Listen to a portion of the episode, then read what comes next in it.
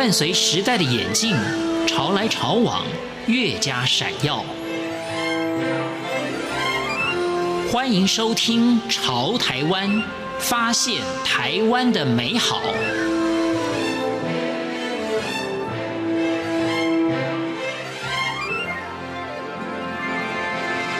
欢迎收听《潮台湾》，我是徐凡。以台湾作为基地，展开东南亚地区的文化交流，策划音乐活动与观光行销。目前是 ATREAT 的行销总监，以及乌泰坡市共同创办人，还有乐悠悠之口企划经理的黄俊豪。在今天《潮台湾》的节目当中，我们一起去了解如何让我们的文创的音乐乐团。走入东南亚，甚至国际市场，欢迎收听。这个历练呢，真的是蛮多的，而且你也帮助了许多的团体哦。他们来这边呢，也非常的开心，不管是东南亚的日本啊、新加坡啊、马来西亚、泰国啊等等，嗯、哇，真的非常的有趣哦。那在你的印象当中，还没有一些比较深刻或是有趣的故事呢？台湾就是我带一些艺人来的时候，他们很常见，尤其是泰国人哦，都会希望我带他们去走走。但是那个走走，就是我们台北人可能不太常去，就是西门町。然后你们到底要去西门町干嘛？其实泰国有很多，应该说网红们，他们来台湾玩的时候，都会有报道很多，就是台北在哪里的好玩。然后他们就会说一定要去西门町，比如说 A B C Mart，A B C Mart 是其实是一个卖鞋子的地方。台湾的鞋子就是比泰国便宜。后来才发现，原来关税的问题，他们的关税比我们高。然后有一些鞋子是台湾比较齐全，买了就会马上开始穿，或者马上炫耀。对于他们来说，就是台湾有很多东西是反而泰国比较没有的。这种事情我发现好像没有人注意到。原来我们台湾的一些品牌，我们就看着习以为常的东西，但是在别的国家是看不到的。但是我是透过这些人才知道，然后他们还会一定会去吃那个骰子牛，它其实是牛牛排吧，小对对，他会把它切成一块一块，像骰子那样。他说来台湾一定要吃骰子牛，然后基本上我带过可能五十个人，有四十九个人都说要吃骰子牛，哦、表示我们台湾的观光就是靠食物。所以也因为这样子，我发现一个很有趣的一个现象，就是为什么他们来台湾一定要吃牛肉？因为他说他们热带国家的牛肉，他们没有四季，他们的肉会的脂肪会比较少。泰国是永远都只有瘦肉，所以对于台湾的食物对他们来说特别的好吃。乐悠悠之口企划经理黄俊豪，他也谈到他的工作都是接触文创与艺术方面的性质。这些年来，他也举办了台湾音乐人的演出，最常遇到的会是什么样的问题？他说。我要分两两个方向，一个是我带台湾医院出去是什么样的状况，跟我带外国人进来是什么样的状况。最常遇见的，的就是在台湾人出去，他们会会认为他觉得啊，我在台湾很不错啦，我去东南亚应该也 OK。可这是一个蛮先入为主的观念，因为好像就是又觉得哎、欸，东南亚比较落后，跟日本比起来，跟韩国比起来，东南亚比较落后，所以我的东西在台湾很成功，我就应该去东南亚也能成功。当然现在在改变了啦，但是有时候接受到的资讯。或者给我的，他们给我的态度会有这种感觉，就是哎、欸，我们去东南亚一定 OK 啊。但其实去了之后，发现其实没有那么简单。那就是这个门槛，他们要能够理解，而且加上语言的问题，你唱华语，基本上东南亚是没人理你的。除非是新马的华人社群才会注意，可是其实语言就是很大的隔阂啦。不是说你一定要唱英文才能够去东南亚，而是华语这个东西在很多国家是被当做就叫华语音乐。你只要唱华语，他马上就把你分到那一类，不管你是什么类型，不管你是什么曲风，他马上把哦，这是华人在听的音乐。所以连在 Spotify 或者是网络上的这些平台上，你只要唱的是中文，你常常是华语，他们会马上把你归类到那一块去。所以其实就会造成很多不是这个语言的人，他不会。去听。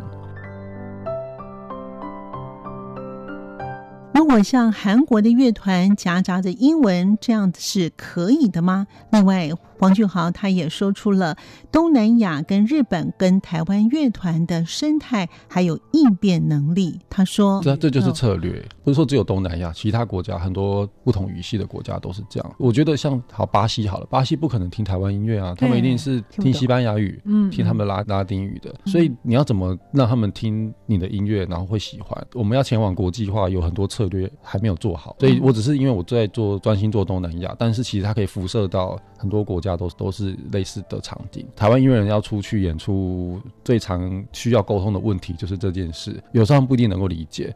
那如果不能理解，我就会可能就啊，那没关系，我们不一定要合作，因为他可能觉得我还是想要在台湾把它做好，或者是我觉得在台湾我已经过得很好了，这是台湾的状况。台湾的状况还有一种就是，我们可能去了当地，然后会发现，哎，他们彩排前置作业都超级快，比如说彩排或者十分钟，哎，他们已经弄好了，而且用的不是那种很好的器材，他们可以快速的做好，我们叫 setting，对，马上就 set 好了。然后到换台湾团的时候，就是台湾都会要求啊，我要提早到啊，我要花多少时间啊，然后这个 setting 都。花非常非常的久，就表示两边的演出的生态不太一样。在台湾，就是比如说，我们会准备好大概一个小时以上的时间，让乐团去彩排，然后做好很多系统的对接。其实这个是很好的，我们有继承到日本的专业的技术、细腻的流程。相对的，就是我们没有日本人那种职人达人的那个精神，所以我们把它当做理所当然，甚至是我我就是要花那么多时间，我才能够做好我的东西，并没有要求到那些细节。其实真的要像日本那样，我遇到日本乐团也是彩排可以超快，他们会看今天这个演出我有多少时间，他们会马上调整成。我今天这个彩排或者这个 setting 会为了这个时间，比如说哦，真的就十分钟，好，没关系，我就做十分钟的。对，他会他会降低自己的完美比例。可是台湾会觉得我就是一定要到八九十分我才能够演。可是其实这世界很大，这个各种场合、各种舞台都有。在泰国是他们也是类似的状况，因为他们已经每天几乎每天都会看到表演了，他们随时都在表演，所以他可以为了就是这么烂的器材没关系，我用烂器材我就用用另外一种方法去调整。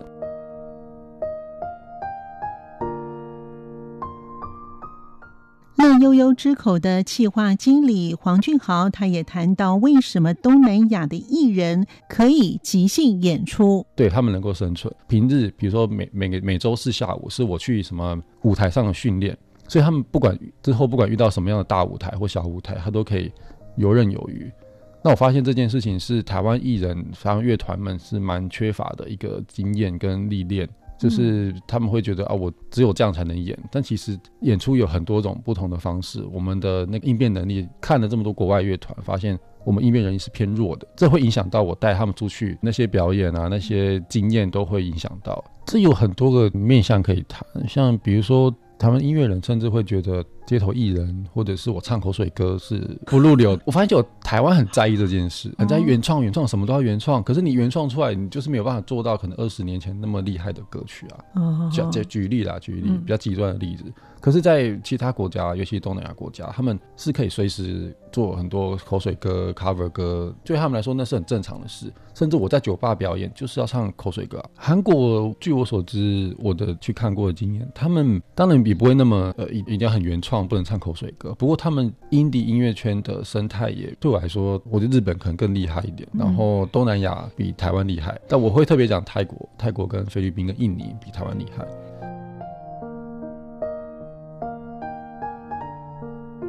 对于长期担任跨领域东南亚乐团的海外经纪人黄俊豪，他也观察到不同的民族性，不仅是原创或是口水歌这件事情，还有我们的环境，尤其是对菲律宾、印尼、泰国人来说，他们把音乐当成是很自然而然的事情，所有人都可以来来唱歌，而且菲律宾很喜欢跳舞，这对他们来说，音乐是生活中很重要的一部分，所以。他们愿意为了音乐去做消费，甚至去看表演，甚至是买他们的东西，办很多一样的活动，都是在跟音乐有关。他们的赞助商都喜欢赞助音乐类的活动，所以我们的生态跟他们不太一样。我们办音乐活动，你要怕吵到人，你要怕你要怕就是哎不不赚钱，然后就干脆不做了。因为我们有很多先入为主的、理所当然的，把我们限制住了那些框架在。那我们也不觉得音乐是一个好像很棒的东西。菲律宾、泰国、印尼。尤其是菲律宾人，他们有一句话，就是我们生下来就是会唱歌的，那概念很像，就是我们在台湾看到原住民的感觉，唱歌很很正常啊。我我在那边炒菜，我就是要唱歌啊；我这边煮咖啡，我就是要唱歌啊。下班回家，我就是要唱，开心不开心，我都要用唱歌的。外来文化的影响之下，加上他们本身就很乐天，泰国人跟菲律宾人都很乐天。有趣的是，台湾早期的音乐启蒙是来自于菲律宾在台湾演出。但是黄俊豪也谈到比较棘手的问题。早期的台湾音乐的启蒙是菲律宾人来这边演出，因为可能美国大兵他们想要看这个音乐，看这个作品。嗯嗯嗯，比如说，我想要听一点美国的歌吧，在美军俱乐部那时候来的一些乐手，因为台湾人不会，他们就直接引进菲律宾的乐手。然后早期的一些音乐启蒙，好像是爵士乐跟一些早期的摇滚乐是其实菲律宾人在演的。我们去当地演出，因为就像刚刚前面讲，他们觉得我一定要在。这个状态下，或者这个这个配置下，我才能演出，所以他会大量的要求当地人配合他们的需求。当地人说，诶，其实这样就可以演的，为什么你，比如说你一定要用这个器材，你一定要用那些东西，我还得去特地租来给你用，一般的不行嘛？台湾因为有些这个要求特别多，那会一定我一定要用这个品牌的音箱，我一定要用这些设备，那就会影响到就是当地人会看台湾人的角度，看这些台湾音乐的角度，就是诶很难搞。特别问你 say 好了之后，诶，结果。台湾人的器材坏掉了，嗯，对我来说，两边可能都有问题，但我觉得我们可以好好的处理。但只有台湾的音乐人是很很生气的状态下去，不停的抱怨，逼迫别人一定要赶快赔钱啊，然后说你给我弄一台新的出来，不然我就不能演。气氛弄得超级僵，那我就卡在中间，我必须好好的处理。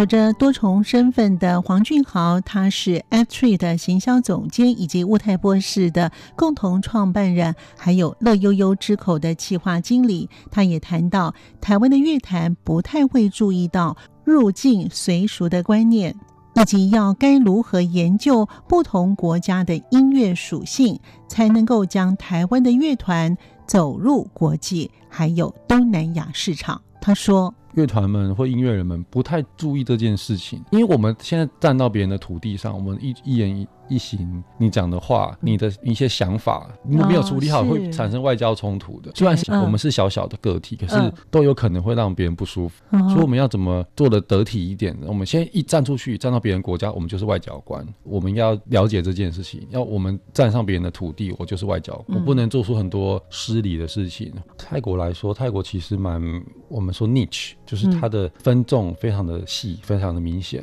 我们要知道，就是你今天台湾这个音乐，这是适合哪个市场的？比如说金属音乐，可能就是适合那个族群。那我要我要怎么接触到他们啊、比如说菲律宾好，他们非常乐天嘛，所以他们喜欢开心的音乐。你给他很悲伤的音乐，他们可能就不是很吃得开。普遍来说啦，就是。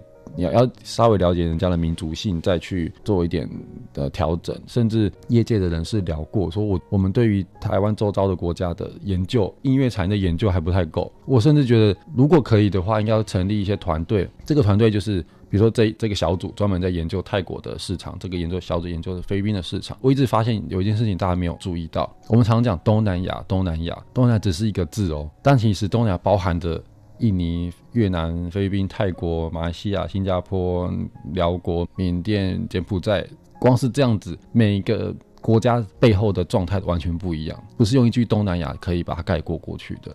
它必须是针对不同的国家做不同的整理跟研究调查回来，我们才可以知道哦，针对这个这个市场我们该怎么做。但我发现没有这样的团队在做，也没有这样的组织。先有这种研究的基础，我们得到一些数据，得到一些资料，我们才知道怎么针对他们去做做更多更好的调整。我们怎么输出？我们要出口，我们得了了解对方的市场嘛。音乐其实是商品，对，我们要商品要卖到那边去，我们要怎么卖？我们一定要做很多市场调查。但我们台湾音乐产业没有没有在做这件事。有时候会说啊，我是。什么东南亚小王子什么的？我说我我完全不是，我都觉得我到现在还是认识的非常浅，甚至会一直不停的看，比如说暨南大学有有那个东南亚系。南艺大也有，就是专门在研究东南亚音乐的朋友们。这些人他应该要变成这样子很前端的去更深入研究这些轮转的东西。比如说，他不停的研究印尼的音乐，就就是要支持他。然后我们每年收集他的数据，然后去了解到底印尼的市场到底长什么样子。因为像印尼跟马来西亚都超级大，它不同的岛，比如说它马来西亚好了，婆罗洲，或是它有个地方叫古晋，古晋那边热带雨林，它那边的生态，它那边的市场跟吉隆坡就完全不一样啊。城市跟乡村，或是不同的岛的族群跟民族都有点不太一样的时候，像印尼千岛之国，啊，菲律宾也是千岛之国，好几个岛，这些岛的生态不一样。我觉得民间可以主动去做，但是政府的资源肯定需要，因为它必如果是个产业的话，它不能民间自己单点开花，一定要一起一连串的做下去。